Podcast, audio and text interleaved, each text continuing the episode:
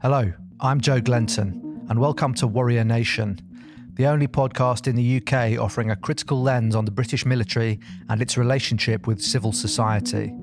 In this, our fourth series, we'll be speaking with journalists, scholars, activists, and campaigners to uncover the tensions between the military and political institutions. If you enjoy what we produce and would like to help us make more of it, you can now support us through Patreon. The first 10 subscribers to our highest tier get a free copy of my latest book, Veteranhood. We've also teamed up with Housmans, our favourite radical bookshop, to offer second tier patrons discount on their amazing selection of books. See the show notes for more details.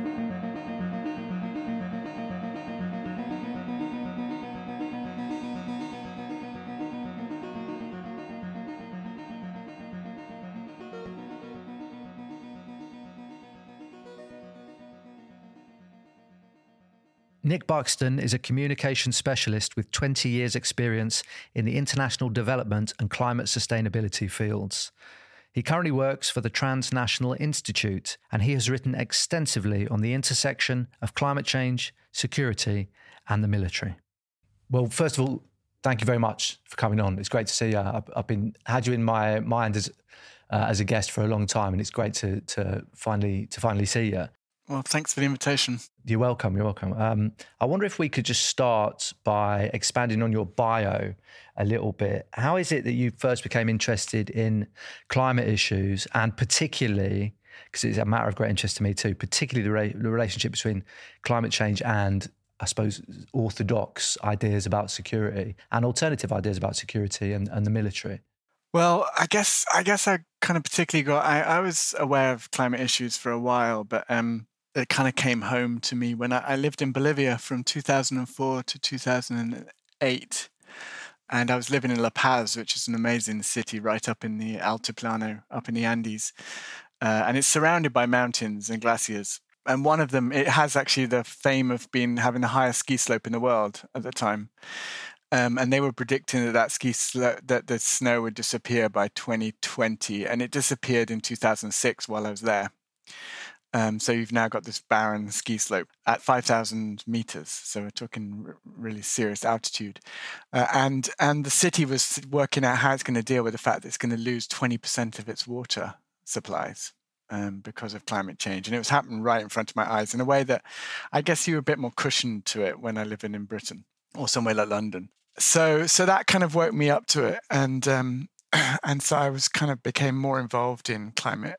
Um, activism at the time, especially when I got back. And uh, at the, around about that time, and I went to Copenhagen in 2009, which was a big UN climate talks, and there was a lot of hope there uh, that something would be done, and nothing happened. Um, and I was actually doing a media work for the Bolivian government, so could see that really there was a lot of talk but no action. So I was just, it just got me asking the question. There's, it was quite clear that there wasn't climate denialism from the likes of the UK government, whether Conservative or Labour. They've generally said climate issue, climate exists, uh, change is happening, unlike some parts of the US.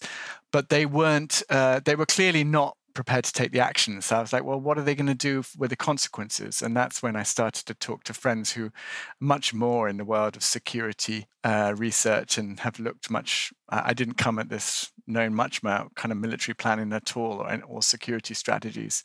and they say, well, they've been talking about this since the early 2000s. So there are military plans. Um, and so I just wanted to look at what those plans were and what how were they going to deal with the climate crisis? Because if we're not stopping it worsening, then we're going to be dealing with the consequences. And it was quite obvious that uh, the military would be a, a key actor in the future, and we needed to be have a better understanding of what their thinking and planning was. Exactly that. And I wanted to just, um, uh, I think there's a, there's a quote from you. I think it's your pinned tweet. I picked up on the other day, and I think it really captures the essence of what we're discussing. And the quote, this is from 2022. The quote is For almost 20 years, the world's most powerful militaries, also some of the biggest carbon polluters, have been pushing a narrative that climate change will need a security response. Today's IPCC report shows that the opposite is needed. Can you just, as a, as a, as I say, as a kind of framing uh, mechanism, just unpack that a little bit for us and tell us, tell us in more detail what you, what you mean by that? like I was saying, in the military, once I started to dig in, you can see that the military has been talking about uh, climate change um, as a security issue um, since the early 2000s. Um, they're not climate deniers. And that's because the job of the military, of course, is to is both to uh, be ready to fight, but also to kind of anticipate the scenarios and situations that are going to face the security of a nation uh, in the in the coming years. So they differ in that sense to politicians. They work on a longer time frame. Uh, they're looking much more at plans for up to you know 2010 20 even 30 even in the us's case right up to the end of the century and they started to develop strategies which very much focus on climate change through a lens of how is this going to affect our national security um, and the Pentagon very much led on this, but then uh, the EU kind of followed up in, in the mid 2000s and 2008, 2009, 2010. Um, the UK very much included it in their national defence security strategy in 2015. Um, and, and what you see is that they, they're looking at what this crisis means for military operations. Um, so we talk about what the both how it will affect them directly so, for example, if you're fighting uh, in situations of extreme heat, you know how do you how do you deal with that? If you're dealing with situations of drought, you know how do you deal with that? How do we deal with the kind of fuel issues that many troops face? In Iraq, for example, there was some of the uh, militias who were fighting against the US and UK and other forces realized that if you kind of cut off fuel, uh, then you would also affect kind of operational ability of the military to fight. So they're looking at all those kind of issues, but then they're looking at the longer term issues and they're thinking, well, how will it change the world where in which we're operating? And that's where very much you get this idea that it's going to cause more conflict. We're going to have more fighting. There's going to be more instability, and and a term emerged which was called threat multiplier, um, or the UK calls it drivers of instability.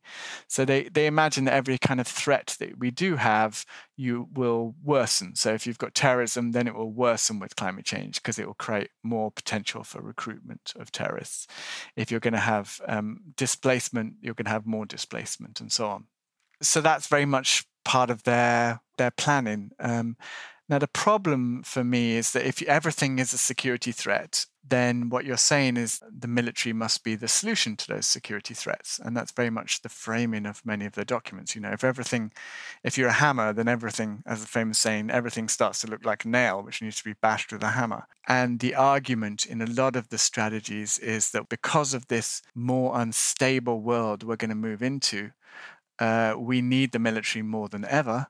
Therefore, we need more funding and we need to be spending more time on kind of military responses uh, to issues that often don't have security answers. And this is why I was saying in that tweet you quoted that the IPCC, which is the Intergovernmental Panel on Climate Change, which is the big uh, body of scientists that um, periodically produce scary reports about the world we're heading towards, uh, was saying that actually mm, the evidence was that climate change doesn't necessarily need to more conflict.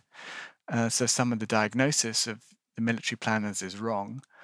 Uh, but secondly, that the best ways to resolve conflict are not to send in troops and the military, but to invest in inclusive governance. You know, if you've got better politics, uh, then you will have ways of resolving conflict. Uh, longer term planning, so we're not just responding to crises, but we're actually looking at how we prepare states and support states uh, dealing with the impacts of climate change. Support for displaced peoples, looking at setting up mechanisms for people to resolve conflicts in other ways. And so it's it's a very different approach, um, and it largely does not involve uh, the military so what I'm seeing, what I guess I'm seeing in this the big picture is that as we're dealing with the growing impact of climate change, uh, we're seeing an increasing call for military responses uh, to deal with the fact that we failed to tackle its underlying causes. Uh, so we're kind of dealing with what I would call a kind of politics of consequences, where we're just dealing with the consequences of climate change, and often we end up if we use just military means, we will actually worsen the situation. We'll create more more instability. Uh, when actually we need a very different approach, uh, one which very much looks at kind of long-term investment, which I can kind of share about later. But um, So that was really what the tweet was capturing this this moment where we're starting to militarize a crisis that really doesn't have military solutions.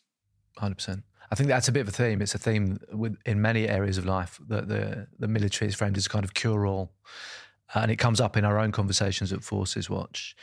Um, you are the proud author. You should be the you know proud of uh, of, a, of, an excellent primer on climate security, which which we drew on for our for our questions here, and we will link that in the show notes. And uh, we urge all our listeners um, to go and check it out. Um, and a question we've landed on many times is is one of how the military. It's kind of you kind of touched on it there, uh, how the military sees climate change, and it, it's clear to us that their their main concern isn't necessarily, or in the way we would might want it to be, the impending doom of the planet, but rather, as you've mentioned, um, the kind of crises and threats um, that ride with it. And you've really developed, spent a lot of time developing a kind of definition, I guess, of of what you mean and what they mean by climate security. And I wonder if we could. Um, I think it really captures the problem of these orthodox security approaches. I wonder if we could just spend some time talking about your definition of what climate security is, as per the um, the primer that you've written for the Transnational Institute. Yeah, I just before before coming on this call, I just thought I'd just look again at um, how the UK defined it, because um, I imagine a lot of your audience is in the UK. Um, and so in 2015, they talk about climate change as a, a driver of instability. Uh, that's the term they used. Uh, and they say it's likely to disrupt populations, agriculture, and supply chains, making political instability, conflict, and migration more likely. Um, this is part of their kind of what they call horizon, I think it's horizon planning. And you'll see if what's interesting is there's a few things that kind of stand out from that. One is this um, they talk about agriculture and supply chains.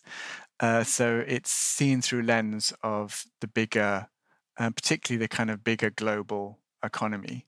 And that, of course, is largely run by and benefiting the largest corporations. So we're talking mainly about what's the impacts on transnational capital. So that's that's a that's a concern uh, that's coming through. They're not talking about food insecurity in the Sahel. In that, really, they're talking about the kind of bigger. Are we talk, what are we talking about here? Shell oil Shell Oil and big firms yes, like that. Big, Is big, that what they mean? And or Syngenta and all the big food firms and seed firms and so on. So, mm-hmm. so it, it's it, there is a even hidden in the language a little bit is kind of their priorities, and then political instability and conflict, which I, have kind of touched on, which is really this idea that this will. Uh, make a, a, a, world more in, unstable, and therefore, and that some of those conflicts will spill over into areas that affects UK's strategic interests. So that could be in kind of close to those supply chains that they're concerned about, or it could be conflict that then ends up on, on the shores of Britain or in areas where UK have kind of um, key economic or political interests. And then the other issue that you'll see keep coming up is migration. Uh, and this mm. this is why it becomes a bit wider than a military thing because I think this ties into this. There is this big. You'll see this in all the military strategies. This concern that that will it will drive more migration, and and that very much fits into a kind of bigger narrative we have right now, which is the kind of threat that UK has faced, faced even when it's and by small boats coming across the channel. It's it's painted as a kind of security mm-hmm. threat when even when you're talking about really tiny numbers, UK gets way less migrants than many others, mm-hmm. and most of the evidence shows that most migrants move within countries and, and don't cross borders. But it's it's painted in a very kind of uh, security uh, framing, and and that fits a kind of bigger culture where we're having now a lot of money going into militarizing borders and making it more and more dangerous and more and more deadly for migrants to even seek uh, safe ways of finding security. But it becomes very much a kind of a narrative of, of threat that very much drives a kind of a racist, much more racist approach towards mm-hmm. migrants. And, and you'll see that in all of these. So, so um, and what, what you see there is that those who are the most vulnerable to climate change, uh, those who are most impacted, uh, whether it's people um, suffering conflict or drought or, or being forced to displace, suddenly become the vic- uh, become the threats. So these are the victims of climate change. They had nothing to do with causing climate change, um, and yet they're now deemed as the kind of main security threats uh, to the nation. Whereas those who actually are causing climate change, in this case, we can say that the oil companies, uh, at this point, making the biggest profits they've ever made, and who have known for decades that they were causing climate change, are not seen as security threats. Uh, the mm. corporations uh, that um, have kind of concentrated power and uh, have caused a lot of the carb- high carbon emissions uh, are not seen as threats. Uh, the military itself, which is one of the largest carbon polluters, uh, is not. They're not describing themselves as part of the problem, and they're certainly not describing themselves as threats. Um, but if we actually look at what's causing climate change, uh, they're all some of the biggest actors. So a real security approach would say, actually, the thing that's causing us most of our security issues right now are the biggest causes of climate change, uh, one of them being the military. Uh, so it would command a very different approach. But like I said, the security approach just assumes that the, the threats are out there, um, and they're often coming from those actually who are the victims of climate change. So, so that, that's that's really what we're looking at in this and in that primer was like the question we keep, need to keep coming back to, and I'm sure it comes up a lot in your podcast, is when we hear the word security, whose security are we talking about? And whose security yeah. has been, are we kind of um, undermining in taking a security approach? And if we really were to be secure, what would be the cause, what would actually bring about real security? uh, because it's one of those terms that can kind of mean something yeah. to everyone. But I think most people, when they think about security, are thinking about having a job, having um, a house, and a militarized version of security can actually work completely against those things at various points. So, so yeah. we need to keep, always ask ourselves the question: Whose security are we talking about uh, when we hear this word security? And that's particularly the case when when we're talking about climate change, which will cause instability and will cause mm. uh, will need a response needs a very clear societal response um, but if we leave that just in the hands of the military then we're going to have a very closed and narrow and potentially more dangerous way of dealing with it than if we actually tackle it in different ways um, and i guess it's encapsulated right now for me in the way that the uk has commit is looking i don't know if it's still continuing but Truss at least committed to doubling um, military spending almost by 2030, so to kind of close to 100 uh, billion pounds, and yet we're cutting aid at the same time. And if we actually wanted to kind of reduce insecurity around the world, uh, the last thing you'd be doing right now is cutting the aid that would actually support um, support people to kind of deal with the consequences of climate change, uh, to build up the resilience. Instead, we're very much investing in this kind of response of how do we deal with the consequences rather than how do we stop it worsening. It's interesting. I read your I read your primer a couple of weeks ago to prepare the questions, and then last week in my other guise, I'm a journalist, and uh, Shell appeared. Um, I, th- I, think they're 32 billion profit, and, and resistance in uh, in the current government to any kind of windfall tax. Um, but uh, it was interesting to me because uh, there's a section in your in your primer which talks about how climate security entered the policy arena um, in effect. And it was very interesting to me that one of the, the key documents um, was co authored by a, a, a, former Shell oil planner or strategist of some description. It'd be interesting just to talk about the history of that process of, the, of climate change appearing as a policy issue and particularly a security policy issue. Because it's very interesting to me. You, you would imagine that a Shell oil planner would not, would. It's just interesting that, that someone was involved in the process of climate change really arriving as a as a matter for policy. Um, so it'd be interesting if you could just talk a little bit about that. Yeah, I, it, it is interesting, and, and and I think there's kind of a quite a few threads you could pull on there. But um, uh, one of one of the interesting things I said is uh, the military plans long term. There's not many institutions in society that look, especially in the political world, that kind of look beyond the next election cycle. But even businesses tend to only work in fairly short term short term views. Uh, but one of the exceptions is Shell. Uh, they've had this uh, planning scenarios team that has been planning, doing long term planning uh, for for many years, and and then the military are the others who kind of do this kind of long term horizon planning. Uh, so it's it's interesting. Both kind of look long term. Uh, and and then there's there's quite a lot of dovetailing of how the two work together because if we think the military and the oil industry are very have got a long history together right from the beginnings of the oil era um, the military has very much been uh, deployed to protect it to go alongside it um, uh, to benefit from it and and also to fight over it. You know, Oil Watch did a study that showed like a quarter of all wars have come out over oil. Uh, and then if you think about where the US has all its military bases, they're nearly always in oil strategic zones. Uh, the ones that the UK, France, all of the NATO allies, wherever they have kind of presences, are largely in oil-rich uh, regions. and it, and it goes even deeper than that when we looked at um, uh, security firms. Uh, recently, we did this report looking at the impact of military on kind of climate change right now.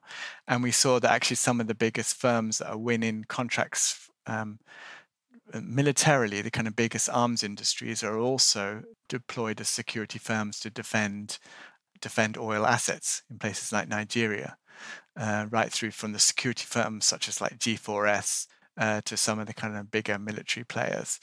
So it kind of penetrates right down this kind of world of security and energy have been very much um, tied tied at every level. So it's not a really a surprise really that you get this the two even sharing staff to make decisions and planning around how climate change might affect us, and then very much coming together on on an on a view that we will need security solutions to deal with the consequences because that's they're very much two in, two entities that have very much existed uh, together and correlated together. And of course, that became very much part of our public consciousness, most obviously in the Iraq War, where it became quite clear that this was a war that was not about uh, the threat of Saddam Hussein to us, but about uh, the you know the strategic importance of that region and the strategic importance of oil for um, for Western economies. So it became part of our consciousness very much in the British public at that time. Um, but it's got a long, a long history, and it continues to be very, very much uh, tied together. 100%. Um, I wanted to spend a little bit of time. I, I, suppose when we talk about climate change and policy, my understanding from your from your primer is that there were two key responses by particularly Western state security bodies, the military, etc.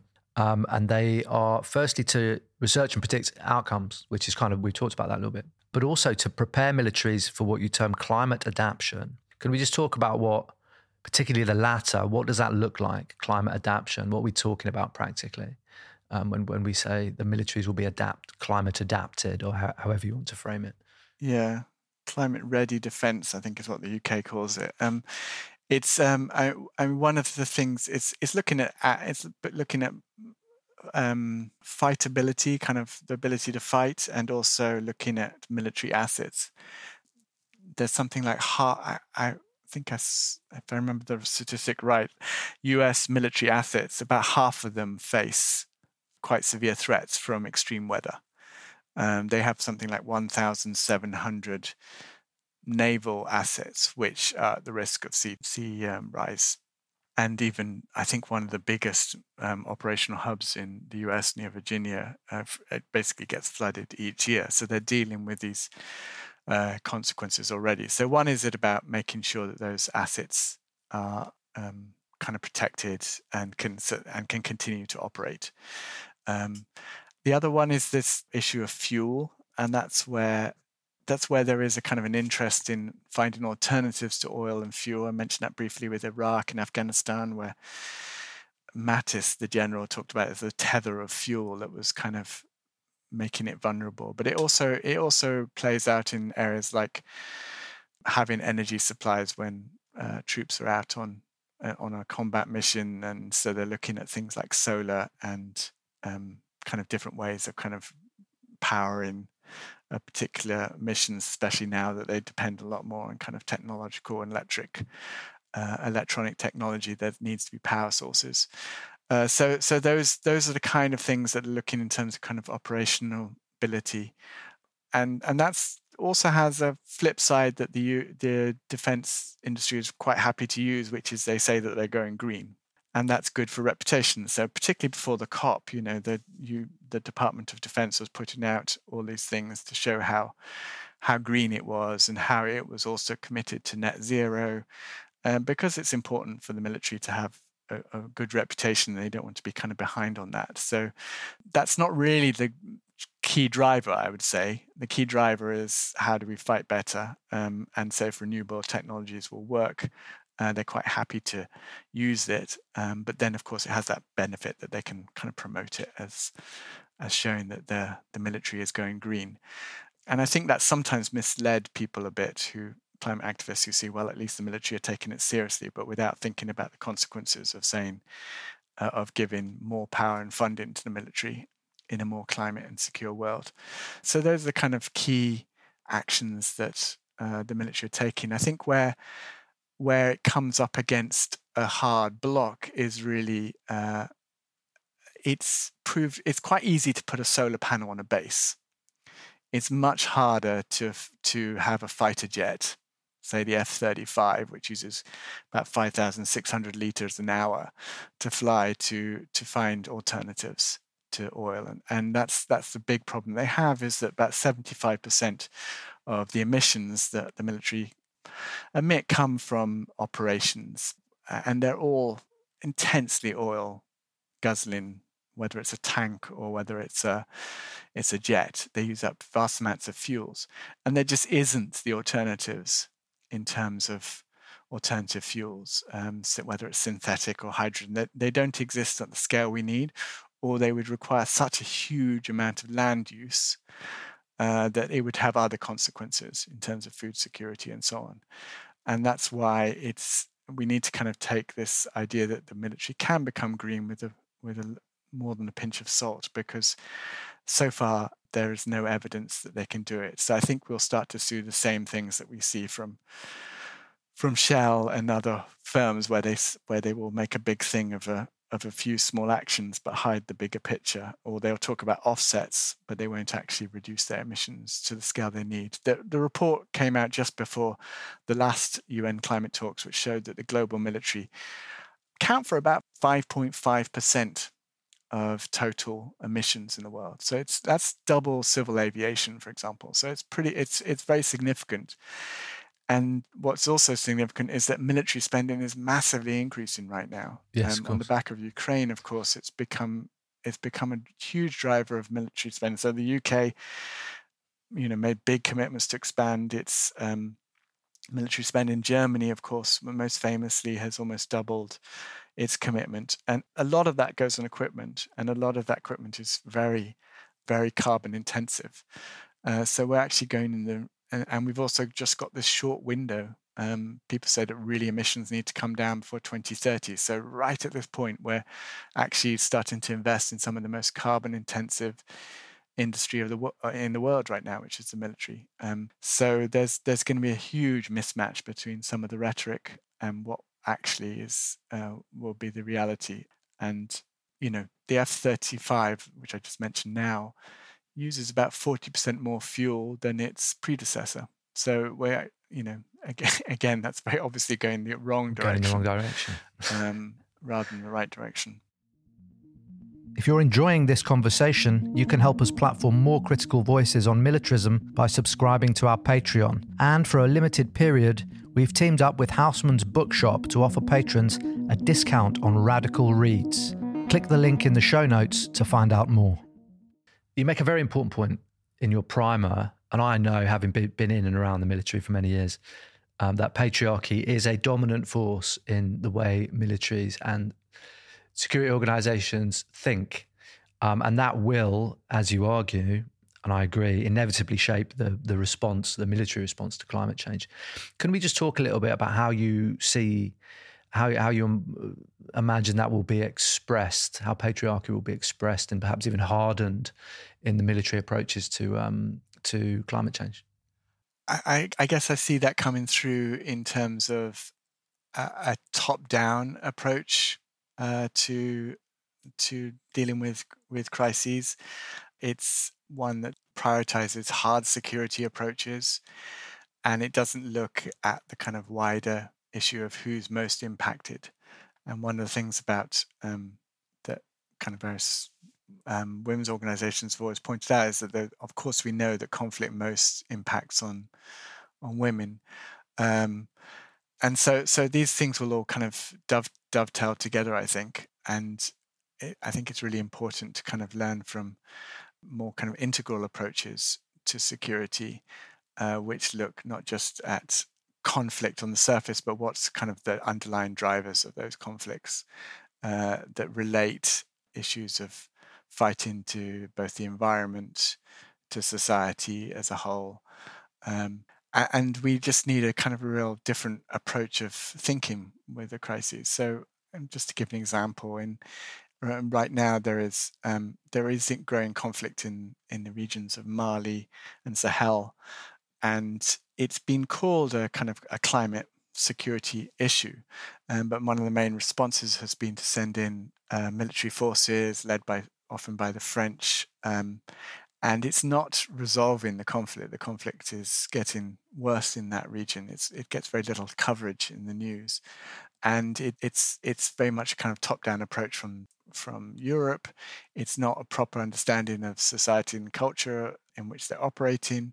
It often ends up reinforcing uh, some of the most abusive and corrupt um, power systems in in some of those countries, and it's not dealing with the underlying kind of environmental issues that are that are causing uh, the instability. So that's why I think we need a, a an entirely new, an entire. It's not new, but we need an entirely different approach to some of these security issues.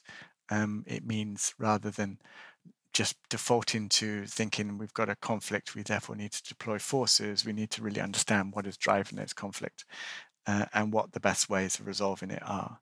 Um, and that that that that just demands a much more integrated approach. And it's about long-term planning. And it's about investing in, in, the right areas.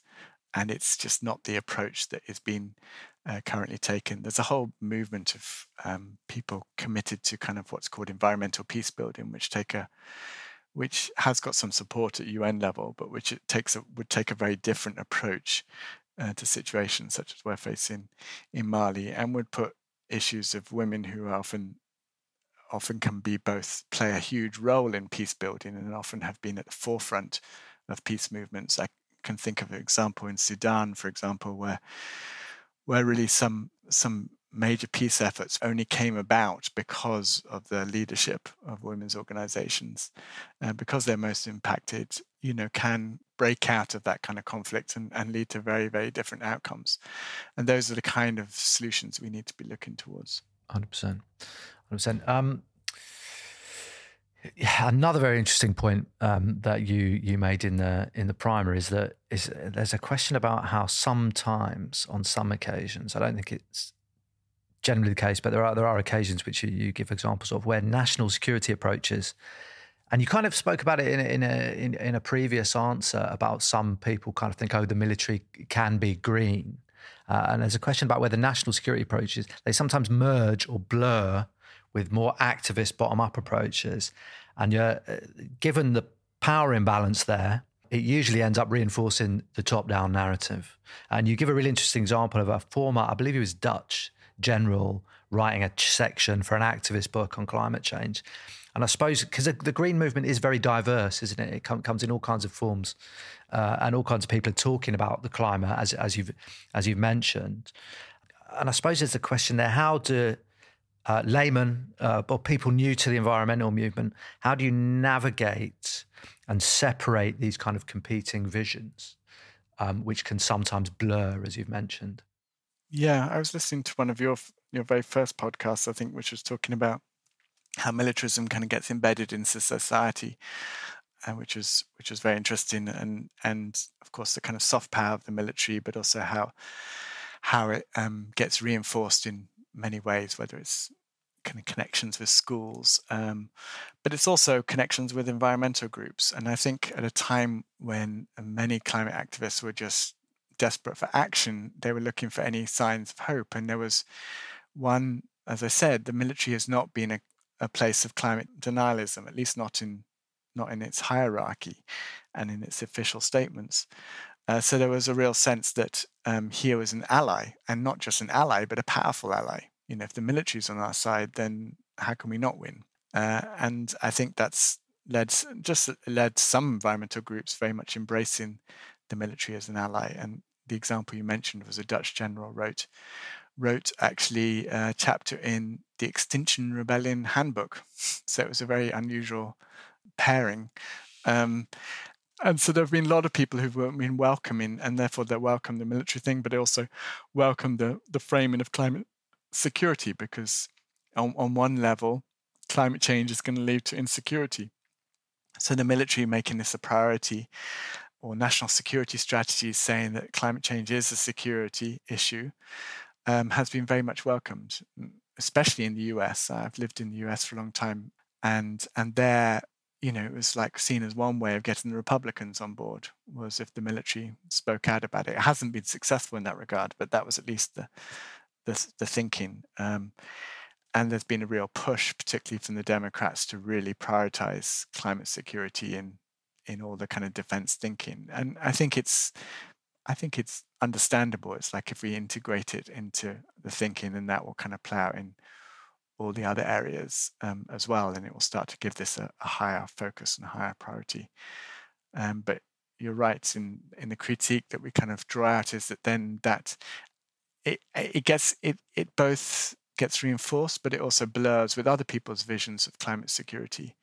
Uh, and other people, what they mean by climate security is that just that we need to be aware of who's who's impacted, that it will affect people's security, that we need to be studying that, we need to have greater attention to that, we need to prioritize that.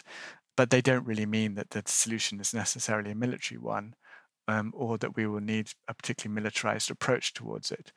But when you've got a very powerful institution which is getting all the funding, uh, which is which is being resourced, and you have another approach which is really under resourced, like the environmental peace building that I referred to in the last uh, approach in places like Mali, then what can happen is that the rhetoric of the kind of what's seen as the more positive, progressive stuff becomes the cover for an approach which is actually not working, but which is mainly funded, uh, which is a more militarized approach.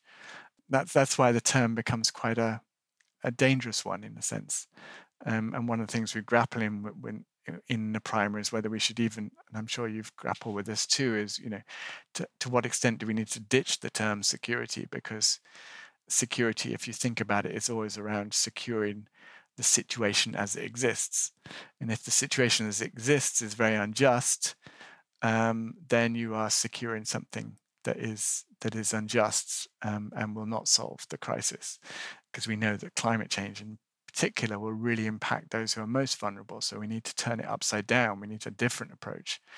Um, and a security position will just defend something which is which has led us to the crisis that we're facing uh, right now. I don't know if that answers your question, but that's really how the kind of merging of these issues becomes quite problematic, and why I urge people who who are involved in climate action to to be much more careful about kind of approaches with the military, um, realizing that actually the military have a very different objective um, and strategy and interests than civil society necessarily then has.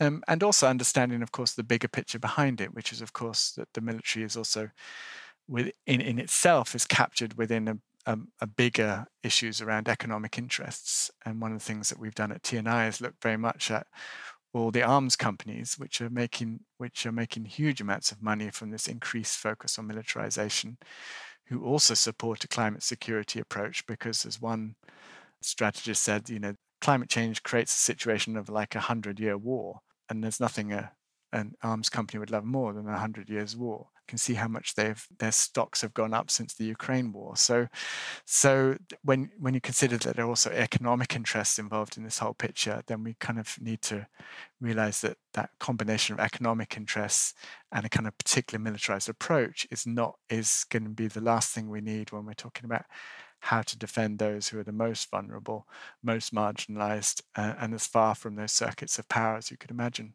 There's um you alluded to it earlier, and I find it a very interesting question. Um, I suppose there's a kind of it's a kind of common sense position. Climate change happens. there's less stuff, there's less resources, however you want to frame it, and conflict will necessarily naturally flow from that. Um, and I suppose there's also an argument which you put, which is that climate change doesn't necessarily need to lead to conflict. Um, could you just go, go, into that a little bit? Because I find it very interesting. It's kind of, it was kind of, uh, it wasn't formulated in the way you formulated it, and you put it together very well. But, but uh, there isn't necessarily, it doesn't have to end up like that, and maybe there can be a process of adaptation or whatever. Um, can you just talk to us about that a little bit? Because I find that very interesting. I guess my intuition was before kind of studying it was that actually, yeah, if you have um, scarcity and c- climate change causes scarcity, then it's going to lead to conflict. I guess that, that was kind of my also my understanding. And some studies initially suggested that, but the more they've dug into it, and the most recent was this big IPCC report that came out last year, they said that there's really actually little evidence that climate change and even kind of scarcity necessarily leads to conflict. And yet, this is so embedded in military thinking that, that this will happen.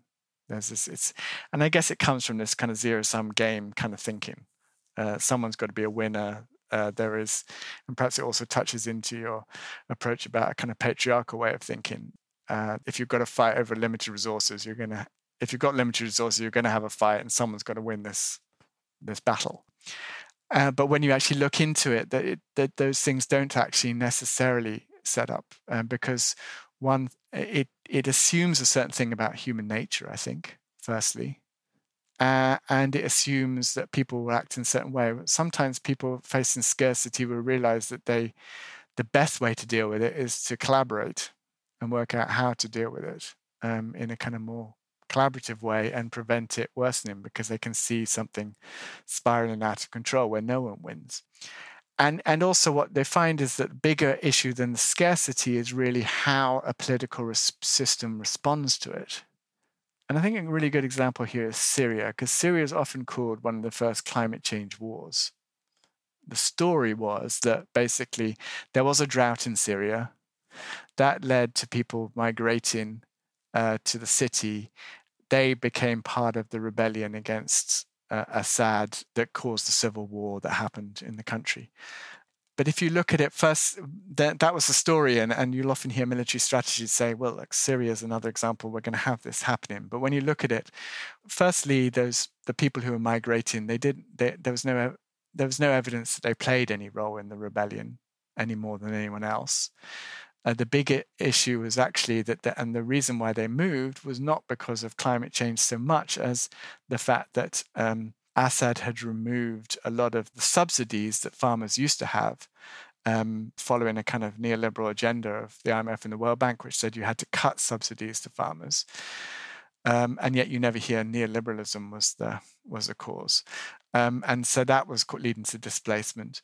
And then the real issue was how Assad responded to civil unrest and protests. You know, he could have dealt with it very differently, but it was ultimately a decision of a political system to react with repression uh, rather than address people's natural grievances that led to the conflict and so that's so i think that points to the other part of this is that there is there people can respond in different ways but also un, more important than issues of scarcity is actually how a political and social system responds. Um, and that's going that's a really important lesson for us to learn as we as we go forward. And it's again here where the kind of that analogy of if if everything is uh, if you're a hammer, everything looks like a nail becomes true. You know, if you're in the military, you think everything is scarcity means security means military response, whereas scarcity perhaps means collaboration and a very different approach.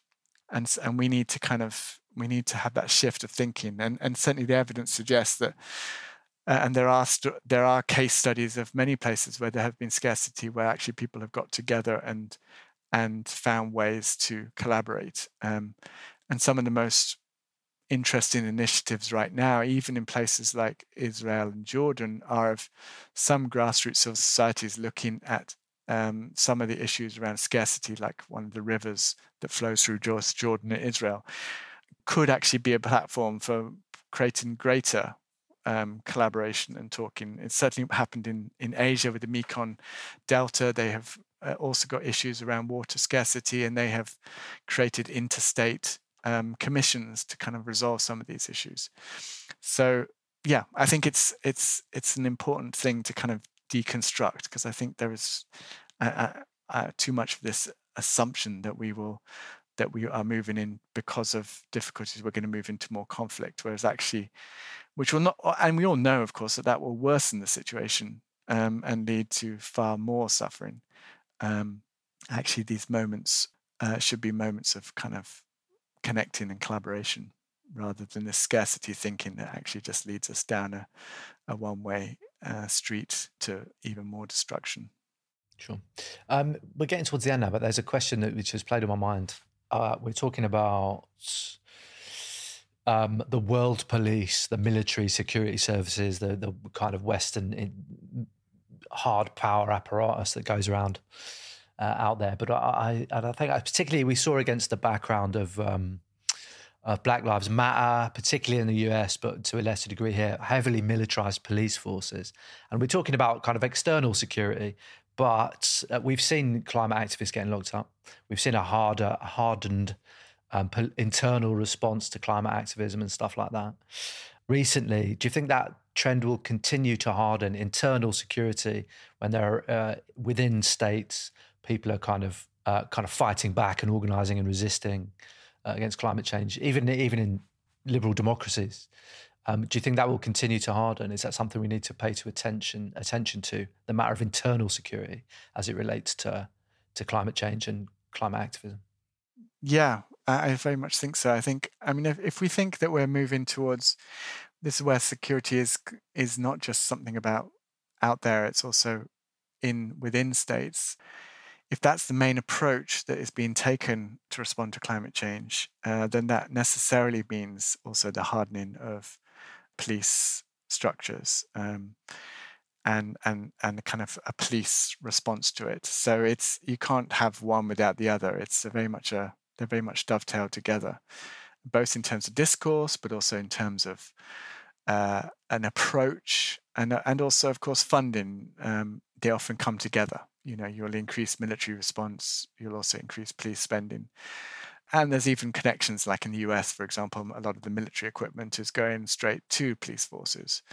They there was also they were deploying border guards and border police to to kind of police protests in, within cities. So so the things are much more we like the state likes to, to kind of create a very image of the police is here and the military there and they're not connected but actually there's a lot more integration than we think. Um, and and very much this approach and and if you look at the national security strategies they're not just talking about the situation outside their shores they're also talking about the potential insecurity within states uh, so there's talk about states of emergencies, and that very. I would just say that this this security kind of ideology, where it becomes security is above everything, uh, kind of permeates everything. So I, I do think we really need to make those connections. And it's certainly no coincidence to me that at the same time as we're seeing greater militarization, we're also seeing increased repression of those um, who actually, one could say, are the biggest fighters for our future uh, climate activists. You know, if anyone's defending our security right now uh, from worsening climate change, then it's the climate activists. But what do they face? They face imprisonment and population. And those who are most causing climate crisis, um, Shell are getting undertaxed, winning billions, and no one would even dream of putting them in prison or, or arresting them so we've we've got very much a security approach which is very much defending the status quo even when that's leading us uh, to a much deeper um, systemic crisis so no you're very right i think we have to we have to always connect those uh, two things together and there's some people and there's a there's a person you should also have on your podcast that sometimes is very interesting on this Mark Neocleous who very much looks at who doesn't says there really is no distinction between the police and the military he kind of says that it's a completely artificial distinction. I don't quite agree with him, but I do think he's right that there is that this that, that they're much more integrated and dovetailed than we than we imagine. And if we if we don't start to shift our thinking around how to deal with these systemic crises, then we will just reinforce those institutions that are not leading us to actually have uh, more secure lives. 100%. Hmm. Um, Nick, we have to round it off there. Um, thank you very much. The pieces of your your excellent work, which we have discussed here, will be linked as well as lots of other um, stuff, so our listeners can go and um, if they wish to, and they certainly should. I urge them to go and read more of your work and more of the Transnational Institute's work. Thank you very much for coming on. You've been a fantastic guest. Thank you, Joe. Thank you.